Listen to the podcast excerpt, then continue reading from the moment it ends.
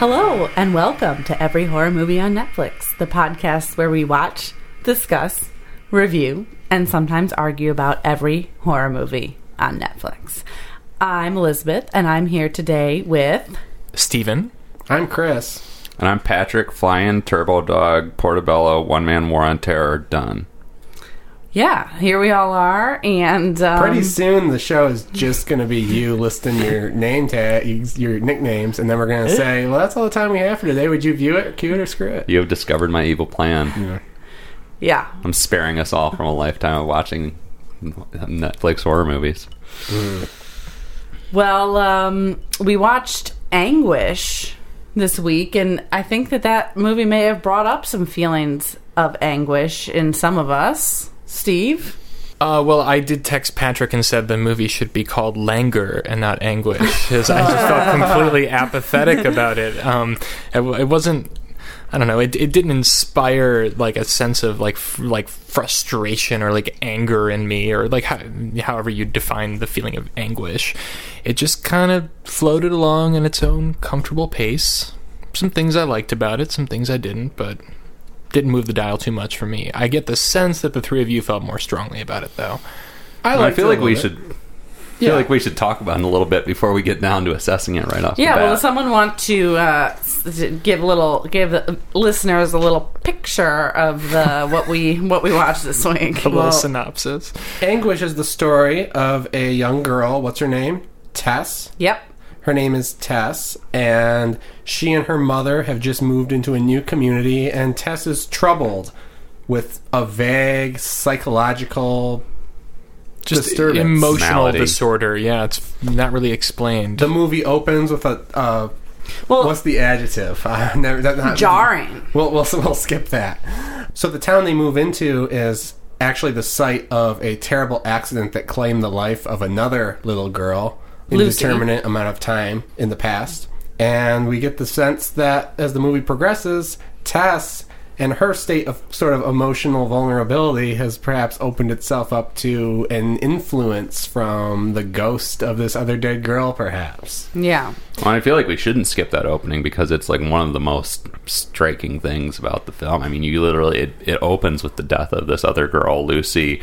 Except it starts the very mundane scene in the car where she's just talking to her mom about how she wants to go stay at her friend's house for the weekend. Oh no and- no no no! She wants to go camping, right? She wants to go to a thing in the Camping, woods. yeah. And it's like how how many movies have we seen where there's a young girl who wants to go get fucked up in the woods? I feel Yeah. like this is I number mean, that's four. Well, that's because a that's trope. what really happens in I life. just- I- How many times did I argue with my parents? Mom, I want to go on a camping trip. Will boys be there? No. There's like six boys waiting in the back of the van outside my front door. I'm not. No, I'm not knocking the movie. I just think it's kind of fun to see, especially um, that we're, we're we're at the mercy of Netflix. We're just watching the movies they have to offer, and we've already seen that I think three or four times. And Well, that, I mean, it's a it's a basic horror trope, but also this like pretty much throws that right out the window because you think it's setting up for another. You know, probably the girl's gonna go to the woods and some weird shit's gonna happen. she's gonna pick up a watch that she finds on the ground. Yeah, yeah, exactly. Which actually she might. Uh, well, finish your point. Well, she gets pissed at her mom. She gets out of the car. I forget why the car's even stopped, but she gets out of the car. She doesn't. She says, I'm walking home. Oh, right. Kind of jumps out of the car. Doesn't get very far. and gets blasted by a Pasted. truck. Yeah, she absolutely just gets hit. pasted. It happens Yeah. so quickly that like I. It sounds like a cliche, but like if you blink, you will miss it. I was totally shocked when she got hit by the car. I had to like I rewind. was to be- flabbergasted. yeah. It's very jarring. And it and it looks really real. I don't know exactly how they did it, but it's pretty. you see her body like fly into the air. So You yeah. see it just pasted across the front of the car, like the she's standing there, and I don't, I don't know how they did it. So it's very, uh, very especially because this is low budget. very, very uh, impactful. Yeah, And no pun intended. So yeah, we get this. Um, it, it becomes clear quickly that like you know this probably wasn't that long ago, but this is sort of a preamble to the rest of the film. This event happened sometime in the past, and then we, you know we fast forward to a young girl named Tess who has just moved to town with her mom. We already established that. Uh, her dad is in the military. He's not around a lot. She's depressed. She has this kind of like vague emotional disorder and is trying to adjust. And then we get a lot of um you know, this movie seems to to posit that what depression looks like is a young girl skateboarding at golden hour, listening to Fleet Foxes endlessly. Like I feel like there's, there's a lot of that going on for a while before anything else happens. But we we spend some time getting to know the girl and her mom. We know the mom is kind of like jealous that uh, Tess lights up when her dad skypes her. You know, she plays his guitar. That's her big thing, and it drives the mom crazy. So the mom just kind of kind of pumps her with pills. That, that's her way of parenting. She doesn't know how to deal with this girl. She has she has some outbursts. She's not behaving, you know, appropriately. She's kind of a lot to handle. Well, we do get the impression that Tess has had like troubles from a young age, and the mom is sort of at her wits' end. Yeah. Trying to like figure out how to care for her because she's depressed, she's anxious, whatever, and the mom is kind of, I guess, just trying to like help her. But what's confusing to me is pretty much right off the bat, the girl Tess seems sort of strange, but then she visits the like she happens to wander past the site of the death of Lucy, the first teen girl, mm-hmm. and gets like haunted by the the ghost. Sort of like enters her. Or She gets like pulled, you know, Yeah. pulled toward the the, the thing. site like by an multiple invisible times. force. Yeah, The point I was going to mention before to Patrick was that the way the sort of, you know, haunting, if you want to call it that, escalates through the first half of this movie is very similar to what we've seen in these other movies where go- girls go into the woods and touch some shit. Like, just, just some kind of presence that's kind of like holding her in weird ways and like things are happening in her house and she's the only one who can see them and, and it, it's very much in line with Haunting at Silver Falls. And uh, It is. I feel like was. there is a layer of psychological complexity to it that, while vague, I think does elevate it from that type of just sort of like straightforward teen ghost story. There's a lot going on here. Like I think a lot of what happens for you know they don't. We know that she's depressed, but her mental disorder, whatever it is, is is ill defined in the film, and I think intentionally so. I think they're sort of playing with like using the sort of haunt, like ghost possession thing as a metaphor for what it feels like to have that kind of inner psychological turmoil. That I, I I actually really appreciated that. Um, I don't know if I was if I exactly understood what the end goal of that was, but Well, let's not I thought it forget it, opens with a uh, allegedly or a supposedly topical title card about how many kids, Oh my God, yes. how many kids suffer Four from million. mental this or that, and, And- well, doctors can uh, medicate. 80%, there's another 20% that remains unsolvable or something like that. and What I a groaned at that too a little bit. It, and it wasn't so much the phrasing that bothered me, but anytime I see that, I feel like okay, this is like 13 cameras is the most recent example Right. from our show, where like that's like a classic exploitation tactic. Like they might as well have said based on true events. It doesn't go that They do that. No, they do that at the end.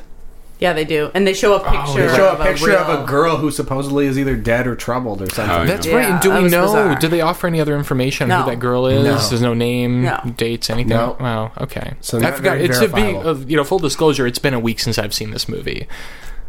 Yeah, about the same. So, uh, well, but how do you feel like it's similar to Haunting at Silver Falls? Like, in what? I mean, what do you mean? just I guess the vaguely creepy, not very scary, like semi ghost haunting occupation shit that happens in the first half of the movie. Like after she visits the grave and then she's just kind of poking around her house and like seeing weird shit here and there. I don't know. I had Just I had a similar low-grade, feeling. non-spooky spooks. And there's a, like a really there's some shitty jump scares in this movie too. I mean, one of them is when she does kind of happen by that gravesite, and like she gets. I think even before she gets sucked into it, like the color grade suddenly turns like sepia, and the camera jumps forward, and there's like a you know a shrieking note um, on strings or something. I was like, oh come I on! was actually the jump scares in this movie were the best for me that we've had. I jumped multiple times, and towards the end of this movie, I was like a little bit exhausted because I had You were just, just like, jumping so I had much. jumped so many times. It's like No, exercise. True. I had like there'd been there were so many things, and there's a scene early on where she goes out. So she wanders outside of her house at night a lot. I think she's just restless and a troubled teen, whatever. And she looks back at her house and she sees like a bunch of hand, like hands slamming against the windows of the front of her house. And I just was, it's just so many jumps. I was like, ah! And there's there is a lot. Uh, they, I don't know. Somehow they managed to keep tricking me throughout this movie and startling me. I, I didn't really shot. register any jump scares at all. I don't even feel like I know what you guys are talking about. There were there were a few, and um, I I don't remember specifics, but I do just remember like having that. You know, that's something I. That's something that really bothers me in a lot of horror movies when like something just kind of like jumps out at you and it's not like there's no there's no build up. It doesn't feel like it's paying off to anything. It's just sort of like trying to keep you awake.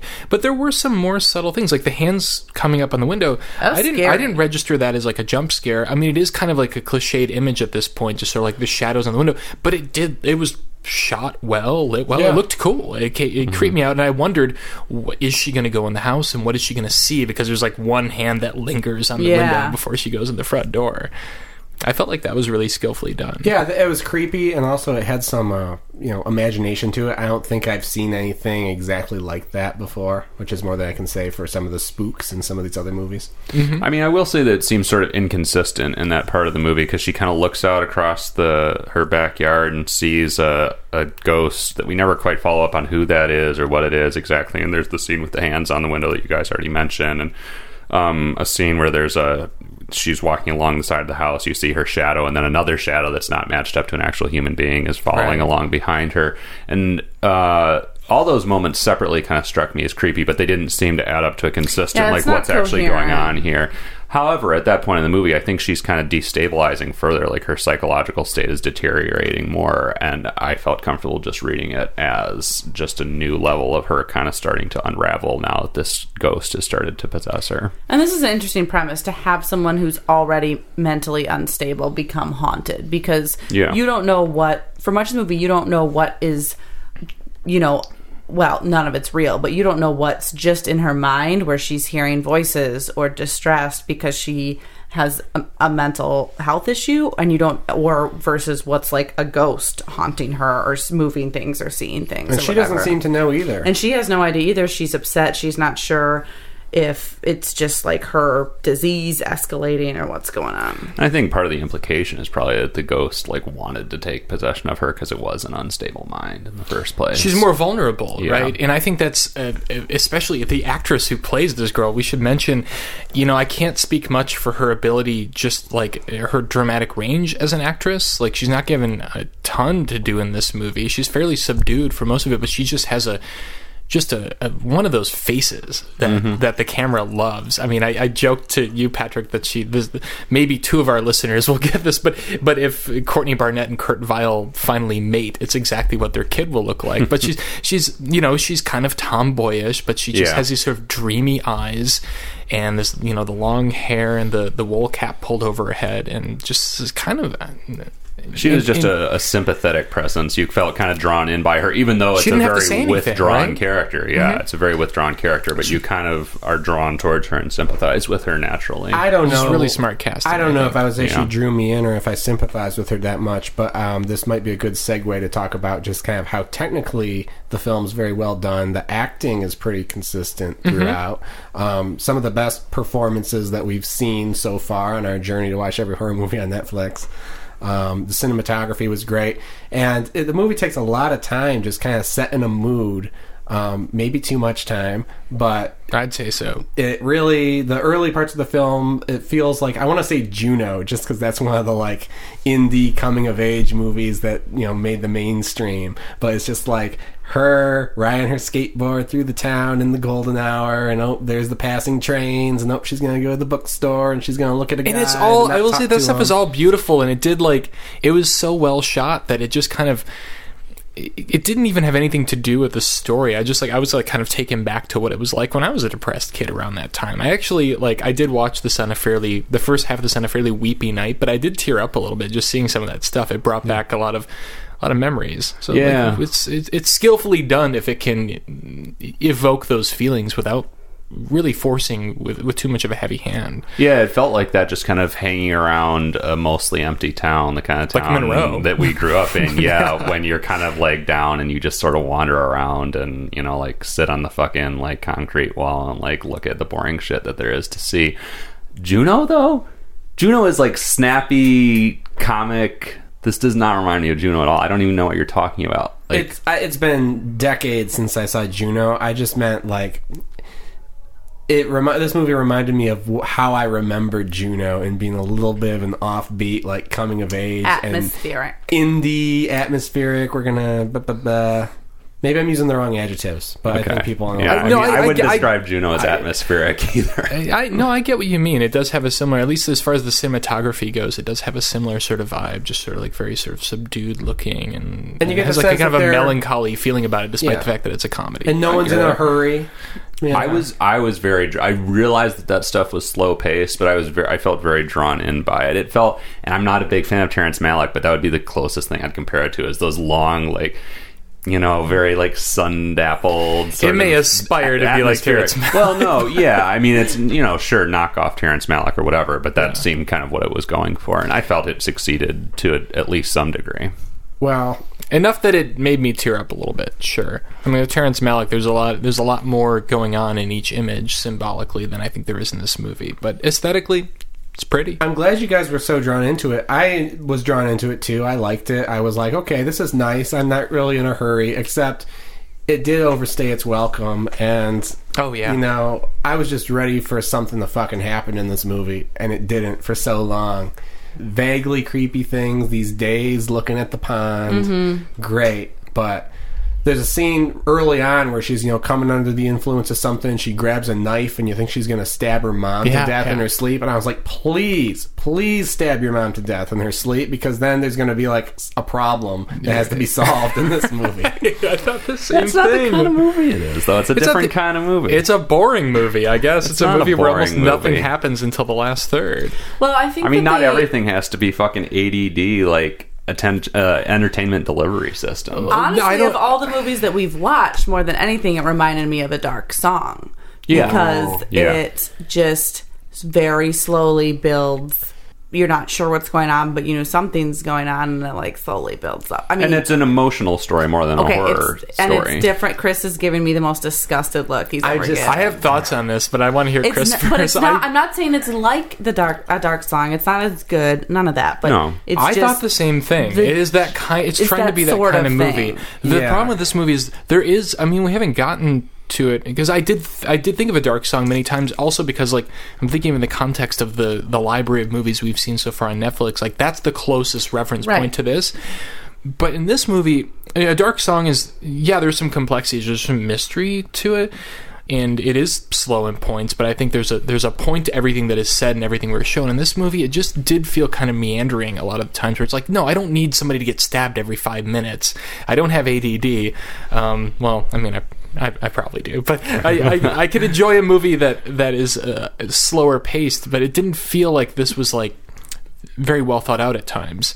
this movie, look, I'm not a clock watcher. Like, even if I have to pause the movie, I will try not to look at the time remaining or anything in a movie. And so, you know, sometimes you guys have complained about how you check time and there's still 40 minutes left and it made you crazy.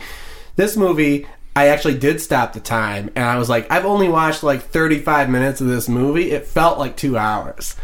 I'm so comforted to hear that because I am. And when it comes to this, I'm a clock watcher just because I have very little time to watch these movies, and I like try and budget it so I have time to like pause and take notes, or you know, sometimes I'll I will get distracted by something and be like, oh, I want to like look up this actor and like figure out more about this, and like kind of cram all the research and everything into like one two hour block. It took me three days to watch this movie. I'm not even kidding. Well- just like I would come home from work, watch a half hour, and be like, "All right, I'm done. I'm going to bed." I did not feel in- that at all. In that half hour, she's just like she saw a couple trains.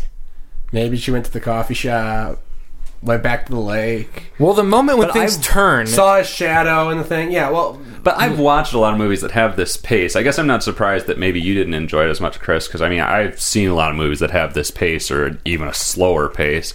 I'm surprised that you didn't like kind I- of click I- onto its level though, Steve, because you and I have watched a lot of this kind of shit. and I love a lot of this kind of shit. I mean, the difference is that like those are just. I, I, I will not I will not say this is a bad movie by any stretch of the imagination. There's a lot of promise here and a lot of things I really liked. But it's not, you know, I love Robert Altman and his movies average about two and a half hours hmm. and follow 24 characters, if not more at times. This movie, even though it was only an hour and 40 minutes, felt like it was trying to cram more into it than Nashville. Like, if you just look at the any plot synopsis of What's this movie. Nashville? It's a Criterion Collection movie that Steve likes. Oh my god. That's an insult to Nashville to call it a Criterion Collection movie. It is on the Criterion Collection. It's a Blu-ray DVD combo, one of the last they made. So uh, pick it up at the next Barnes and Noble sale, 50% off. Hey, Um, if you want to buy your Criterion collection, you got to go to Barnes and Noble. God, we need sponsors. No, I like I like a lot of those Barnes and Noble, movies. hit us up. Days of Heaven, you know, Terrence Malick is a great. Even Thin Red Line, which I don't even fucking understand, is captivating just because it's clearly made by someone who's thought through every detail, and it's you know, it's got actors I recognize that can kind of help keep me go through something that I don't get. All right. This movie just felt kind of aimless. Well, when we're talking, yeah, aimless. Well, we're getting close to talking about my my highest praise and my strongest criticism of this movie. Oh, And I don't yeah. think we have to go to the spoiler room to kind of talk about what the premise of this movie is. Um, basically, she ends up possessed by the spirit of this dead girl, right. and fully possessed, and Because the dead girl is trying to communicate. the dead girl's trying to mm-hmm. get back and like see her mom again Yeah. and stuff like that. So you have the mother of the dead girl who's still kind of adjacent to the story throughout this slow kind of opening bit. right, and she runs a little bookshop. Yeah, and then it's like a question. You have this this psychologically troubled girl whose own mom doesn't know how to reach her, and she gets overtaken with the personality of this dead girl who died in this horrible accident and Right. has been grieving ever since. And that's a fascinating premise. And when they stuck to that premise, I thought the movie was fantastic. The problem is it doesn't get there until there's like what thirty minutes left in the movie. Less. It does take a long time, and I don't feel like that time is earned. where? I feel like the the direct the writing is really. It's it's not just that it's like unfocused; is that it's like unimaginative. Like she like the girl's like exploring the small town, and she goes into the bookstore, and they have a conversation for like two minutes about like, yeah, people don't like books anymore. Like it's like No, I don't know. the point of that they chit chat. that's for a not the second. point of that They scene, chit chat but- for a second, and then she says something that the mom used to say to the dead girl. That's the point of the scene. It's Is the that- point of the scene, but I'm your saying the- hints of what's starting to happen with the possession. I gotcha, but there's a lot of like like filler stuff that doesn't really like build character or make me any more interested in these people. Like that's maybe a bad example because it is such a short thing, but there's just like a lot of long stretches where like there's just kind of sort of generic conversations happening and it takes a while and then finally we get that little nugget of information. Yeah, but I disagree because we haven't found out what that mom is like now. I mean, she's kind of a bitter bitch to the girl in the store. Like we haven't seen the mom again since the opening scene where Lucy gets killed. And it, No, you see her several times. you do? Yeah, you see her in the church early on. Oh, right. You're Um, right. and You're you right. can tell that she's Yeah. grieving, and then you s- they cut her away to her a couple times where she um, still calls her daughter's voicemail. To Oh, hear you're her right. voice Yeah, at yeah, night yeah. and stuff okay. like that. Well, fuck me, but still, it does. Fuck you, Patrick. But it still does establish the relationship between those two and better establish the mom's sort of general bitterness towards Well, the world. look, I, my point remains that I didn't have a problem with the bookstore scene or anything, but like it just takes so long to get to this premise, and then it spends a lot of time with her like outside poking around the pole barn, looking at shadows and stuff. It like just I didn't care. It was too similar to these other generic like haunting movies we've seen, where she's like, oh, something vaguely spooky happening, and then you finally get down to the good stuff. I'm like, yes, this is a fascinating problem. Your girl is possessed by someone else's dead daughter, and how are you going to hash this out? and you think that happens in the last 30 minutes? It happens in the last. It happens. Yeah, definitely. That is not true. It's- 30 to 40. She gets possessed within the first 30 minutes, and then it slowly develops. I mean, shit amps up in the last 30 She minutes. doesn't become fully possessed. It's not clear that she's possessed by the dead girl's spirit until the Right, it slowly builds. Yeah, but it didn't. It didn't build like a dark song. It was like here's something, here's something. I think the biggest issue is that the pieces don't, like someone said before, they don't all connect. You know, it, because you're still confused. It would be better if you knew that she was possessed by the dead girl's spirit and that was ramping up. To me, I was still confused if that was the case or not because there's all these, as Chris says, vaguely spooky things that don't connect, like hands on the window, shadow following her. dead or you know image of a person I said they standing in the yard. actually. Okay, so you know that's the most confusing part because it's it's not doesn't seem to be all coming together very well. Yeah, that that is that is kind of a problem. So like I think it's it should be obvious that she's possessed by this girl at the yeah. beginning. But then you kind of get thrown because it's like, well then why are there so many hands Right. on this window? Like I had this many ghosts haunting her. Like is there more than one? I don't know what's happening. And it does feel like a sort of they're just kind of throwing everything at the wall. Like this is we should mention the directorial debut of a guy who had produced some pretty Yeah. high profile horror movies including The Strangers which didn't do a lot for me, but it's people Oh, love it. It's kind of a cult movie the now. Strangers. It's it's a big deal now. It's like coming out on Scream Factory and stuff. Um, Can't wait.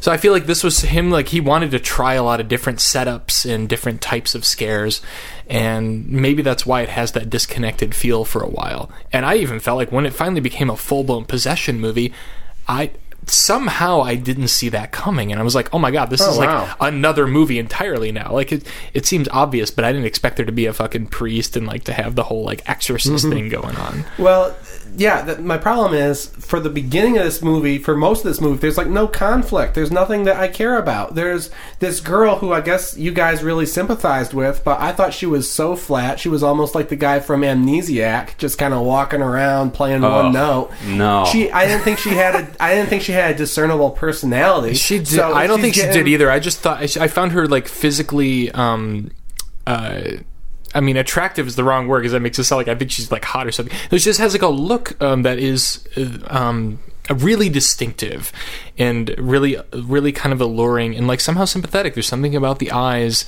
the way she looks at the camera, but. Yeah, was I fully invested in her as a character? Hell no. Yeah, there's no I don't know anything character about there. her. She And- plays her dad's guitar. That's it. and- she skateboards. So as she's getting possessed, I'm like, great, because whoever she's being possessed by is a little more interesting, and especially when it turns out to be what's her name, Lucy. Lucy, because we already know Lucy a lot better than we know Tess by the time that shoe drops, because they show her in flashback like once, and she says more in that flashback than Tess says in the rest of the fucking movie. So I was like, yes, I'll trade Lucy for Tess. Or I'll trade Tess, Tess for Lucy. Give me some Lucy possession. Where we go from here? But that doesn't happen until so late. I was just so bored. I was so bored. the the one thing I kept thinking about during this movie, and I actually there's many parts of this movie that I did like, but the one thing that I kept thinking about is that it's it really bothered me because I thought it was sort of an insult to like people who are actually struggling with like bipolar disorder Yeah. or mental health Totally issues agree. and that was really bothering me i mean they have this t- thing at the beginning you know 4 million teens suffer from undiagnosed mental health disorders you know and basically the movie's like yep they're probably possessed by a dead girl like no some that's some people's real life It trivializes. it mental trivializes it. It yeah. really does, and that pissed me off for the whole movie. How? And they never. I'm so Someone glad. To, I'm me so glad to hear this because I wanted to bring this up because I mean, you all know, like I'm I'm going through a very tough time, and I've dealt with depression most of my life, and it's been worse than ever lately. And one thing this movie kind of like triggered a little bit of that for me, and I thought like maybe it would be life affirming somehow, but something about it made me feel like it does kind of trivialize depression because it does like explain it away with ghosts for Yeah. this girl, Right. And I, I, No. I, No, she's depressed. The her depression has nothing to do with the ghost. She's depressed before the ghost. she's depressed before the ghost, but I feel like it's sort of it's sort of like hinted at that like she's the title always been. card. if, if if through nothing else but the title card, I think is trying to connect the idea of mental illness to the fact that ghosts are in our world, and maybe those unexplained mental teens are are, under possession. Right. There was something weird. I guess like maybe trivialize isn't the best way to the best word to use, but like there was something about the fact that like suddenly she's okay at the end after like her struggle is not dealing with herself and her own issues. She overcomes her mental disorder, whatever, however briefly, we don't know, by vanquishing the spirit of another girl who had similar problems, who inhabited her and took advantage of Well, her. that's not what happens. That's not what Well, happens. We'll have to talk about We'll have that. talk about that. I, I guess so. Again, it's been a week. But it does, I guess what bothered me is it does imply that all of her problems are caused by this possession of a ghost. they- Patrick's right that they also don't because she's fucked up before she meets the ghost. Sort of, but not really, because she meets the ghost so quickly. The only thing we know about her before she meets the ghost is that she's quiet and like likes to be alone. We have no indication that she has hallucinations, bipolar I don't know. disorder. I think she's taken pills before she meets the ghost. She I- is. Yeah, and she's You skating. Around. I mean, you guys have been complaining about how long it takes to get to the possession. I mean, which is it? I don't know what case y'all are arguing yeah, but here. skating around and liking to be alone is not an indicator of anguish and mental health no, issues. But she- her her melancholy comes across so clearly in those scenes. It is. I mean, there's this. I mean, it does seem kind of silly, but I mean, because I, I guess because I recognize it, I knew what was going on. I mean, just scenes where she's like trying to get away from her mom and like sit down alone and like pop in her headphones to look at the sunset. Like I immediately got the sense of like, oh yeah, she's she's not just a loner, but there's something else going on. And then the mom is like telling her to take her medication and stuff. Yeah, I read her as mentally ill right off the bat. Now, again, that could be with the help of the title card that says, "Hey, there's someone mentally ill in this film, and it might have something to do with a ghost." a ghost. Well, the title card doesn't tell us that. but it Basically, though. And the the anguish, I think, in the title, I think refers to the grieving mother, Yes. the dead girl. absolutely. Um, well, I, I guess and it could also apply to Tess, Tess's mother and as Tess's well. mother. Tess's mother's very anguished because she doesn't know how to handle this I think to any of them. I don't think it necessarily applies to one in particular. But I mean, actually, that I mean, this is a totally different tangent. But I I also really like actually the performances of all the leads. I like the perfor- the performances of the two moms, mm-hmm. and I also like that this was a film. You know, talk about Bechdel test. Like this was a film about women, and you know there was nothing about guys. You know, there was nothing about fucking sex. It was, you know, it's it's unusual. I guess. Yeah, I, I don't want to call that admirable because it shouldn't be like something that we have to admire, but it still was at least unique, and I appreciated that. Yeah, and it wasn't something I, I thought of, so I didn't feel like they're making a special effort. right. I mean, like I did appreciate that even the stuff with the dad is not about his, you know, clearly like the Tess's mom is upset that he's not around, but she's more concerned about what that means for her daughter mm-hmm. too. So it it just felt like a very unconventional subject matter and a very unconventional way to handle all this to me, and I appreciated that. Well, I don't want to harp on this topic, but can I just say one more thing about the why, why it bothered me is because I think that some people with mental health issues feel the way that Tess feels and they're not possessed by a ghost. Like they're they have those experiences of hearing voices and hallucinations and not knowing what to do and trying to calm themselves. For sure. And being freaking out. And you know, the ghost is not the answer. That's their real well, life. Well, they even diagnose her at one point with DID, Right. Because she's you know seeing ghosts and shit. Right. And that's for many people that is that's that happens to them and the, you know, it's not that they're being possessed by a dead person. That's their life. So, I just think that writing, you know, writing it off to a certain extent is like, oh, well, she was possessed by a ghost is a little bit, you know, just drop the title card really is the only thing they should have done. Yeah, the title card should have gone. I mean, I, I actually forgot about it entirely, as I tend to forget about those dumbass If title it, cards. if it weren't for the title card, I think we'd have a lot less problem with the politics Yeah. Of the movie. I mean, it's not the most offensive thing in the world. No. You know, I think probably hashtag horror probably had a more offensive way of dealing with mental illness and girls. Yeah. but, um, I mean, the title card was it was so vague. It was just weird. I was like, what the, what the hell does that even mean when I read it the first time? then I forgot about it entirely because basically the rest of the film was like 150 250 percent better than that title card. I don't even know why. Yeah, the title Who came up with that? Title card sets you up for a shit movie, and then it Yeah. turns out to be not that shit. Yeah. should we review it? I think we should. All right. Uh Patrick, View it. Loved it. Chris. I mean, I, no, I'm, I'm going to add more to that. I, I, I, I thought it was beautiful. I thought it was a really unconventional. It had the uh, uh, pace of sort of, you know, I hate to use the very generic term indie movie, but it felt like a totally different kind of movie than anything else we've watched. And a really interesting take on the possession genre. We'll get into that a little more in the spoiler room because I don't think we want to get too much into the details of how this whole possession thing plays out. But to me, it's a really beautiful and unique and innovative take on that. There are some flaws for sure, but um, I really enjoyed it. Just, you know, know what you're getting into. Obviously, it's not fucking a scare a minute. It's not necessarily high it is energy. a scare a minute. It's very meditative. Are we throwing Hey, some shade over we don't there? we don't talk over men on this podcast. Chris, what did you think? Well, I don't need a scare a minute, but I, w- I do need something that's paced a little bit better than this. I already articulated my feelings on that. I'm going to give it a cue it um, because, in spite of the dreadful pacing and some dreadful things, I thought that there was enough to like in this movie. But that said, you know, if it's in your queue and you put it on late at night because you have nothing else to watch, you will fall asleep before it gets to the good part. Oh yeah. Guaranteed. Because it's just, there's not enough for me and probably for you. There's not enough meat in the first half of this movie to keep you awake on a, on a late night. After that, movie gets much better. So I'm looking forward to talking about it more in the spoiler room. Steven. Steve. You know, if I'm going to give something a screw it, I like to recommend a better movie that f- is in the same category. And I don't think I've seen anything exactly like this. Like, I, I recognize Chris's frustration to find a comparison in Juno. So I will give it a cue it. And it was in my queue, actually. I, I discovered before we watched it. It was already in my queue because Bloody Disgusting, a horror website that I highly recommend, that I really admire, gave it a great review. And I read the review again after seeing the film and thought, you know what? I get it. This movie is for some people. It's not for me. I felt like it was trying to be an art film and it didn't quite get there. So cue it. You might enjoy it. I there are things that even I enjoyed about it, even though it, it bored me. It shows a lot of promise. I do think it was it was beautifully shot. It was well directed. The performances, while none of them really stood out, they were all fine, which says a lot compared to the other films that we've seen on the show so far. Like everyone was competent. I thought they were better. I thought they were great. Great, really. I thought they were suitable for what the movie is, so I didn't Yeah. feel like anything was uh, out of line in this film. It is a complete vision. It is what it is.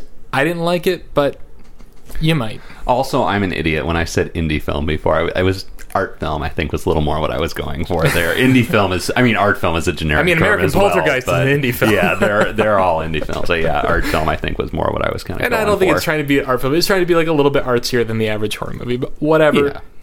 Cue it. Elizabeth, did you already give your review? I didn't. You know, my review isn't that different from Steve's. I would say cue it. I didn't personally like this movie, but I recognize that it is not a bad movie. I personally struggle with movies where there's things that are left unexplained that you have to be like, well, that was a minor plot point. We can just let that go. And to me, there's a lot of that at the ending of this movie. I prefer things that are at least i just i think it's lazy to leave things unexplained um so there's a bit of that. Uh, i don't like the actress who, actor who plays tess. She i thought was flat. I agree with whoever said that she was kind of like the guy in amnesiac. That was me. yeah, thanks, Chris. You know, but it's an interesting premise. A lot of jump scares. It creeped me out. I still imagine the hands at the windows, and I bet that if you like horror movies, you would probably like this more than me, and you might want to think about watching it. Cue it. Yeah, you'll get a spook out of it for sure, whoever you are, somewhere. Yeah. Somewhere along the line. You will. All right, everybody. Well, uh, if you would like to hear about the rest of the movie, you can stay with us and join us when we enter the spoiler room. We'll be back after this short break.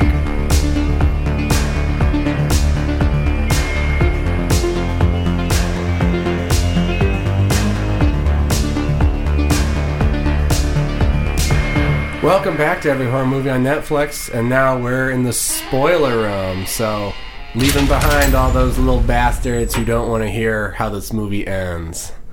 It's just you and us, and the privileged information we're about to share. We're about to debrief you. We've got the alien out on the couch. We got the alien on the couch. Oh, that's a dank reference to an inside joke we probably don't have time to get into. you should probably just cut that.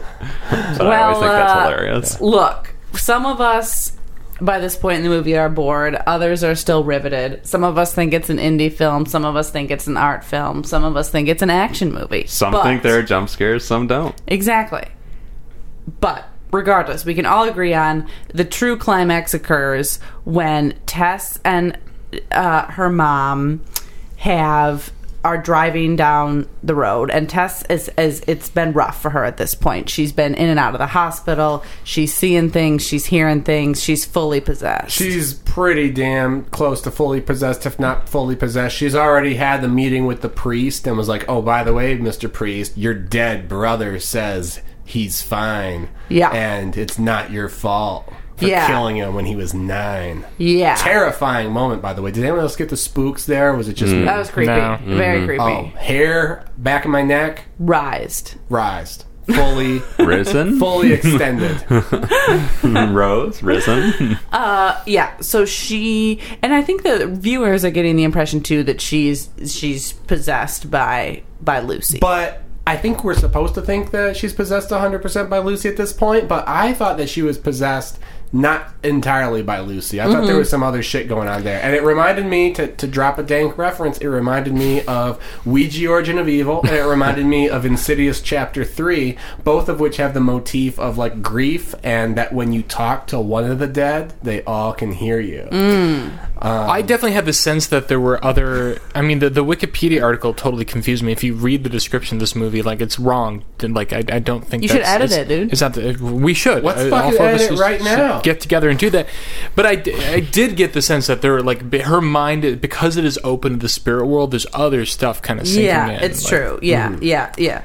Tessa, so she's fully fucking possessed, and she and her mom are driving somewhere, and she jumps out of the car, much like Lucy. Lucy's number one MO. Yeah. Just jump out of the car. Because it worked so well the first time. Well, you think. First of all, you question she died doing this, hasn't she learned? Second of all, you think perhaps Tess is not going to get hit by a car, but no. She jumps out of the car, rolls on the ground, sprints to the home where Lucy lived, bangs on the door. Lucy's mom opens the door and she falls into her arms.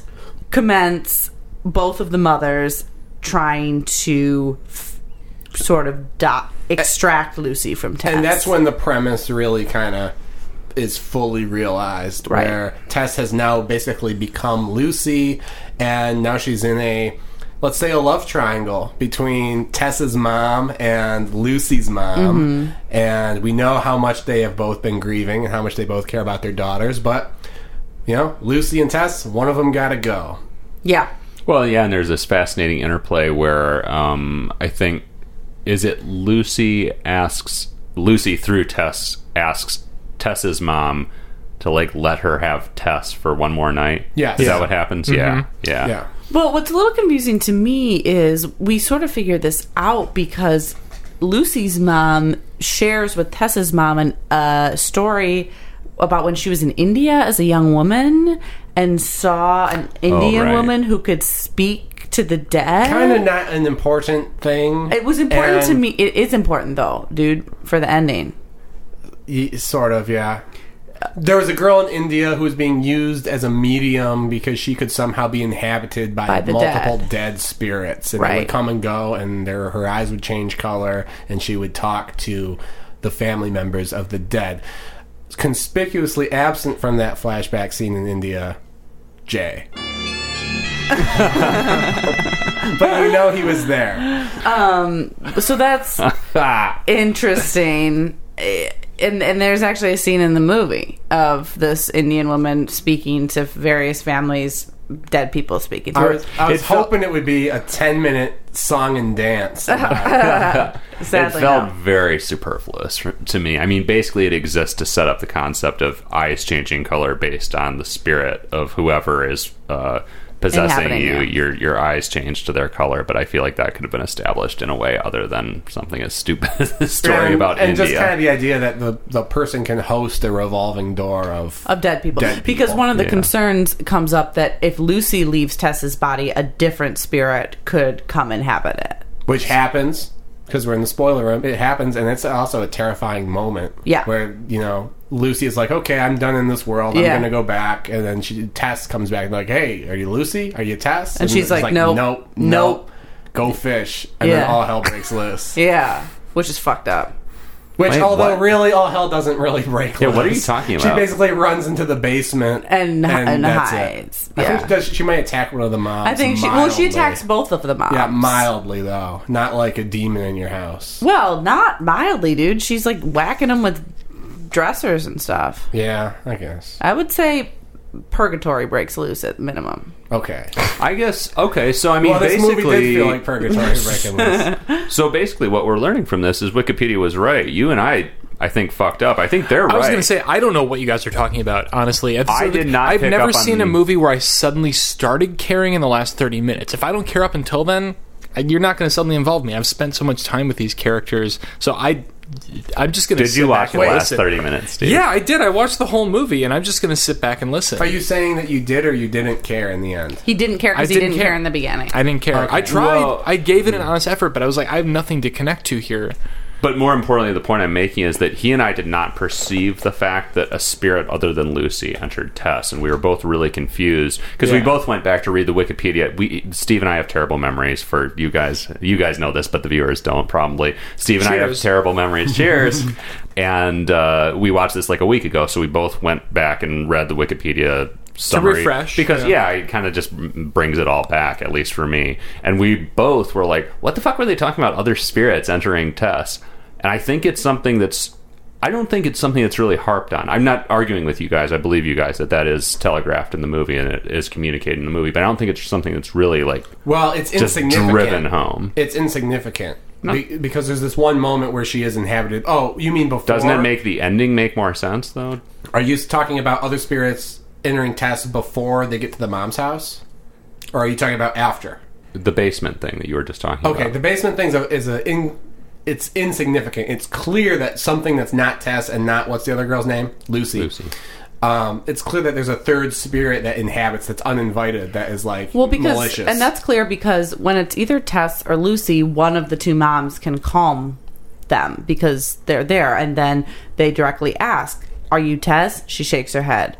Are you Lucy? She shakes her head. Then she's like, "Rah!" and Yeah. starts attacking, run to the basement. But I don't blame you for not picking it up because really, once it happens, they go into the basement and they're like, "Oh God, blah blah blah blah blah," and they like grab her or some shit. Like it, it's done. it's not really that important. It's it's not important. Like Lucy comes back and then they put her down, and then Tess comes back, whatever. Hmm. But then ultimately, and this is what Steve got wrong about the end of the movie. Ultimately, you think Tess has come back and it's great, but the the the gritty twist ending is that it's actually Lucy. well, it's not a Which gritty is how is twist that ending. How, how am I supposed to know that? Is it the eyes not- changing color? The eyes change color, but it's. I mean, You're supposed to know that because I don't goes remember to- whose eyes are which color. to- I don't She care. goes to fucking open mic night at the Yeah. coffee shop or whatever, and she takes out her guitar, And and, she's you're like, okay, that's cool. Tess loves the guitar, but she sings the song that Linda or Lucy, Lucy. Lucinda was her name. You, she sings the Like, song. what the that- fuck? How can you not remember Lucy's name? All cast. She sings the song that Lucy was making up on the swing set in that one conspicuous flashback scene that really doesn't tell us Which anything is a about little. Exactly, bit which is like, like, why would I have been paying attention to that and thinking it would pay off later? Like most of this movie is just sort of, Yeah, I mean, right. Like I said earlier in the like languorous is the best way to describe the pacing of this movie. It just feels like I'm being shown things for no particular reason, and s- I, I had no idea that it was going to pay off in that way. Well, the issue is that that raises more questions than answers because you think that the problem has been solved to a certain extent because they have a reasonable like Lucy's not a psych like the spirit of Lucy is not psycho. No. she just wanted to communicate with her mom and say like I'm sorry, I, it's okay, I'm okay, you know. So it's kind of like, well, why won't why won't you leave Tess? Like, It's why just are a, you back? It's just a dark twist horror ending Yeah, for the sake of having a dark Right. twist It horror really ending. isn't though. That ending is shot and staged so completely differently from any other horror twist ending. It's very slow. A guy comes up to Tess and asks her, I, I think, "What's your name?" Something like that. She doesn't answer, and there's it's a neat little intercutting, a montage of her playing guitar, her interaction with this guy in a coffee shop, the close up on her eye changing. It's it's really unique, and you know what? I would even refute the whole argument about the uh, belittling uh, mental illness by saying she comes through this, and at the end, it's still present. This problem that she has is still present, but she appears to be living with it and functioning with it at the end. At the end, Tessma is dead. Tess is in the further at the end of the movie. That's not true. Lucy is inhabiting Tess's body at the end of the she's, movie. she- she's sharing the body. She's still there. She's oh, they're sharing. Why do you think? I mean, what? Why? What causes you to think that Tess is gone? I felt like the information that you just gave me, which I did not read into it, is if we're looking at this as like Patrick, you like this movie, and you said it felt like a Terrence Malick movie, like at least visually, and felt like kind of artful. If if if that really is the twist ending, if that's how it ends, that like there's any part of Lucy in Tess at all, that feels really cheap to me. Like, what I want to see at the end of this movie that has this kind of pacing, this much attention to character, is Tess being okay at the end. I want to see some relief. I don't want to see a cheap little, like, EC Comics kicker in the final 30 seconds. That wasn't how it read to me at all, though. At all, it did. It did feel like there was relief. I mean, she's at she's she's out in public. She's interacting with people. She's at an open mic or whatever. Like you didn't see that behavior before, and it's not an EC. Kind. It's not like there's a little gotcha kind of stinger music. I don't know why you guys are all treating this as a twist ending. To me, it was this subtle little Like this is something she'll right always at the have end. to deal with. Yeah, it's just a subtle little moment at the end. It's not like a like at the end of Ouija where someone's crawling on the ceiling towards Well, you're you. hanging. Well, let's you're all agree hanging to on disagree. this. This is going to get ugly. You're you're hanging on this hope that Lucy and Tess are are cohabitating this body, when really we're not given any information that suggests that there can be more than one spirit in the body at the same time. Really, uh, once it's once she's full blown possessed. Sure, we have. It's alternating between Tess and Lucy all movie. They've been sort of fighting for that body all movie. So you think they just get po- like it? They just keep fighting, then there's no resolution? I will say like, no, it seemed like there was a state of peace. There was a state of Oh, calm I at did the not. end My of the movie. reaction at the end of the movie was like, "Oh no!" Nah. Oh, I, did, I just kind of smiled. I smiled. And this might be That this might be the fault to the of just tone deaf directing because I feel like like the information that you're telling me that I'm supposed to perceive it in this movie would normally be read as like, oh my god, she's still in her mind, like she's Well, still the being other problem is Lucy isn't fucking scary because we like Lucy and we actually like Lucy more than she we like Tess, or at least I did. Lucy's not supposed to be scary. That's the whole problem. I don't know why anyone thinks Lucy's supposed to be scary. This is not really a horror movie. It's Well- about if you. I, I read a couple interviews with the. I read a couple interviews with the director, and he said that he wanted to do something with the possession movie concept that was more emotional and dealt more with like what you know what happens when there's someone inside your head and what how that affects the people around you, how that affects you. It's not like a ooh kind of fucking you know Conjuring, Insidious, All whatever right. the fuck. Then fine. Then Sure, fine. I think it's a shitty ending either way. The way I the way I perceived it, and the way that you're telling me I should have perceived it, is, is I'm not, telling you you should have perceived in any particular way. I'm just saying it hit me very instinctually. I like there was really no question to me. Sure. I don't. I mean, however you perceive it is how you perceive it. I and I actually I I would count that as another um, plus for it that we have this variety of interpretations on it. You know that it's not that cut and dry. That it invites discussion and interpretation. I think is a great thing because there are a lot of movies where it was pretty fucking cut and dried and it was fucking stupid that we've watched so far. And I think it's interesting that we watch something that is that ambiguous and provokes this level of uh, thought and discussion. Uh, Is the ambiguity intentional? Is what I'm wondering. I mean, I need to read more about this movie because if, if I, like, I think so. I, I like I said, I read a few interviews with the director because the because the movie really interested me, and he seems like a, a thoughtful and an interesting guy. or You is know he a what? Tommy Wiseau that when the movie gets you know a bad initial press screening, somebody turns around and says, "I meant to do that." It didn't really get that bad. I'm, not- just kidding. I'm not a Like, respond huge so fan seriously. of ambiguity, intentional or not. Like I can think of very few examples of movies that end ambiguously, and I think it's not somewhat cheap. Well, You okay, know- if the reading, I, Patrick phrased I this very eloquently strongly with that. if the if the reading is that a, s- a f- kind of peace has been reached between the two personalities of Tess and the ghost of Lucy, then like okay, I get it. Like that's cool. I don't know what that means as far as like the the depression angle, which again may have been tacked on by a producer or something. Who knows? But like, I I can appreciate that kind of ending. I just didn't read it that way, and I guess I have to see it again to see if I can understand reading it that way. I disagree strongly with this whole. I mean, Elizabeth said before that ambiguous endings are lazy, and you just described I them as did cheap. not- Well, I just changed my mind. I just changed my mind because I love Shutter Island, and I love the ending of Shutter Island. yeah, I mean that's I, that's a, that's a that's a field of weeds that we don't need to get into tonight, I guess. But um, you know, this is another case, and actually. At this point, I, I feel like we should just find some way to invite every director of every movie that we review on the show. Eventually, like one out of twenty, we'll get one. I would love to talk to any of these directors. I'd oh, love to. yeah. I'd love to talk to the director of this movie and like talk to him about his intentions and where he was coming from. We should Sure. bring Tess and Lucy on the show. Ask them which one's which. Yeah. But yeah, you know, and I would actually like to talk. It might be easier to get this director on the show because we haven't just raked him over the coals for an hour. And he seems like a chill guy. He's given a lot of interviews. Sure. He seems like a chill guy. Yeah, hey, you know, I thought he had talent. You know, one thing I will throw in here that I didn't throw in before the spoiler room that did bother me about this whole thing is I liked. Uh, I forget the actress's name that plays Tess. We've talked a lot about that a lot. One thing that I thought was off was that she didn't modulate the performance at all when Lucy is inside her. I was kind of waiting for her to like show some elements of Lucy's personality, but she was. It was still kind of the same thing. That was one thing I was waiting for from her that I didn't really get at all. Yeah. That's Oh, why she was probably yeah. doped up on morphine. Yeah, she was probably on morphine. Yeah, the Wes Bentley defense, the amnesiac defense. Well, you know, this is just one more reason why you yourself should watch Anguish and see see what you think. Weigh in, tweet us about it. Please troll us. We could troll troll you it back. Just I'll could troll it happen. back. I can't speak for the rest of these guys. Yeah, But, you I'd know, leave, I, we'd I- leave I have to a question, and I know you guys think these questions are stupid, but I enjoy them. My question for the group is: If you had to be inhabited by a dead person's spirit, whose spirit would you pick? Anyone?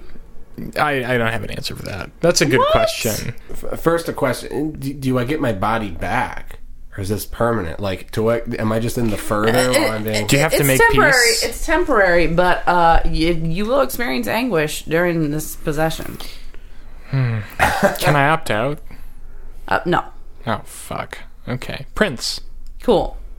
Yeah, I don't even need to explain that. someone with like a high amount of like um, social competence, um, charisma, sex appeal, something like that, to increase my social stature, and then when I switch back, People won't know. I inherit the rewards. That's smart. Jekyll and Hyde sort of thing, Yes, but like a positive spin on a positive. a positive spin on Jekyll and Hyde.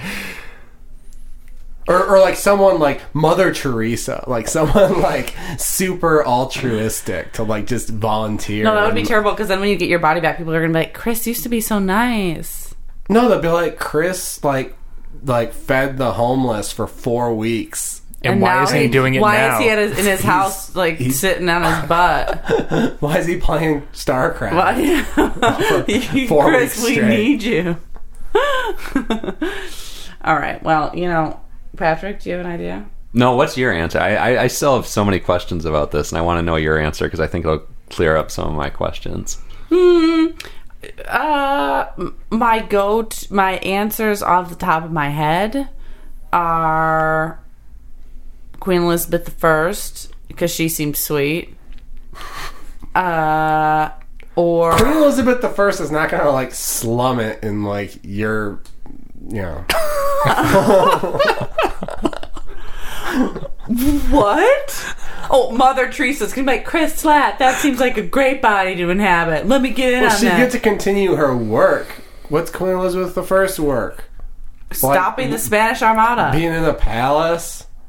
I'm just saying. I think she's accustomed to a different standard of living. dude. You're so rude.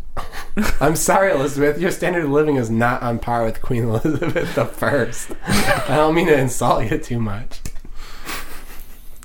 Oh, I'm glad we did this. Well, Yeah, all that, was a, that was a success. What are, Jesus. what are we watching next week, guys?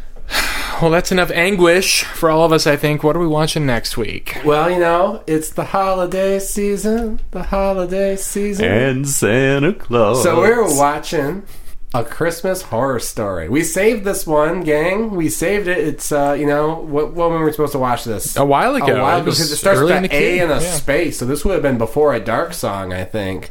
Um, but we skipped it back then, specifically so we could save it for you for the holiday season. And so, you know, next week, get your family, gather around the old iPod, uh, get open some eggnog, and we will. Pull up the uh, the fireplace on Netflix, the fireplace log, the Yule log on Yule Netflix. log. We should we should watch and review that. It would probably be only slightly slower paced than Anguish. Oh fuck you, dude! Uh, yes. 10 out of 10, view it. But until then, you know, yeah, like Elizabeth said, tweet us, text us, Facebook us, Stop by our houses. stop by our houses. We'll, we'll Send me some mail physically. I'd love to get things in the mail. Oh yeah, Yes. mail. Amazing. Just having something to open. All up. this requires the audience having our home addresses. Just Are you know- guys all going to provide those now? Uh, look me up on Happily Facebook. I'll DM find you. me. It's it's fine. Patreon. Okay, okay. But otherwise, we'll see you next week for every horror movie on Netflix. I'm Chris. I'm Patrick flying Portobello Turbo Dog. One man we're on terror done. Okay. Okay. But otherwise, I'm Elizabeth. And I'm Stephen. See you next week.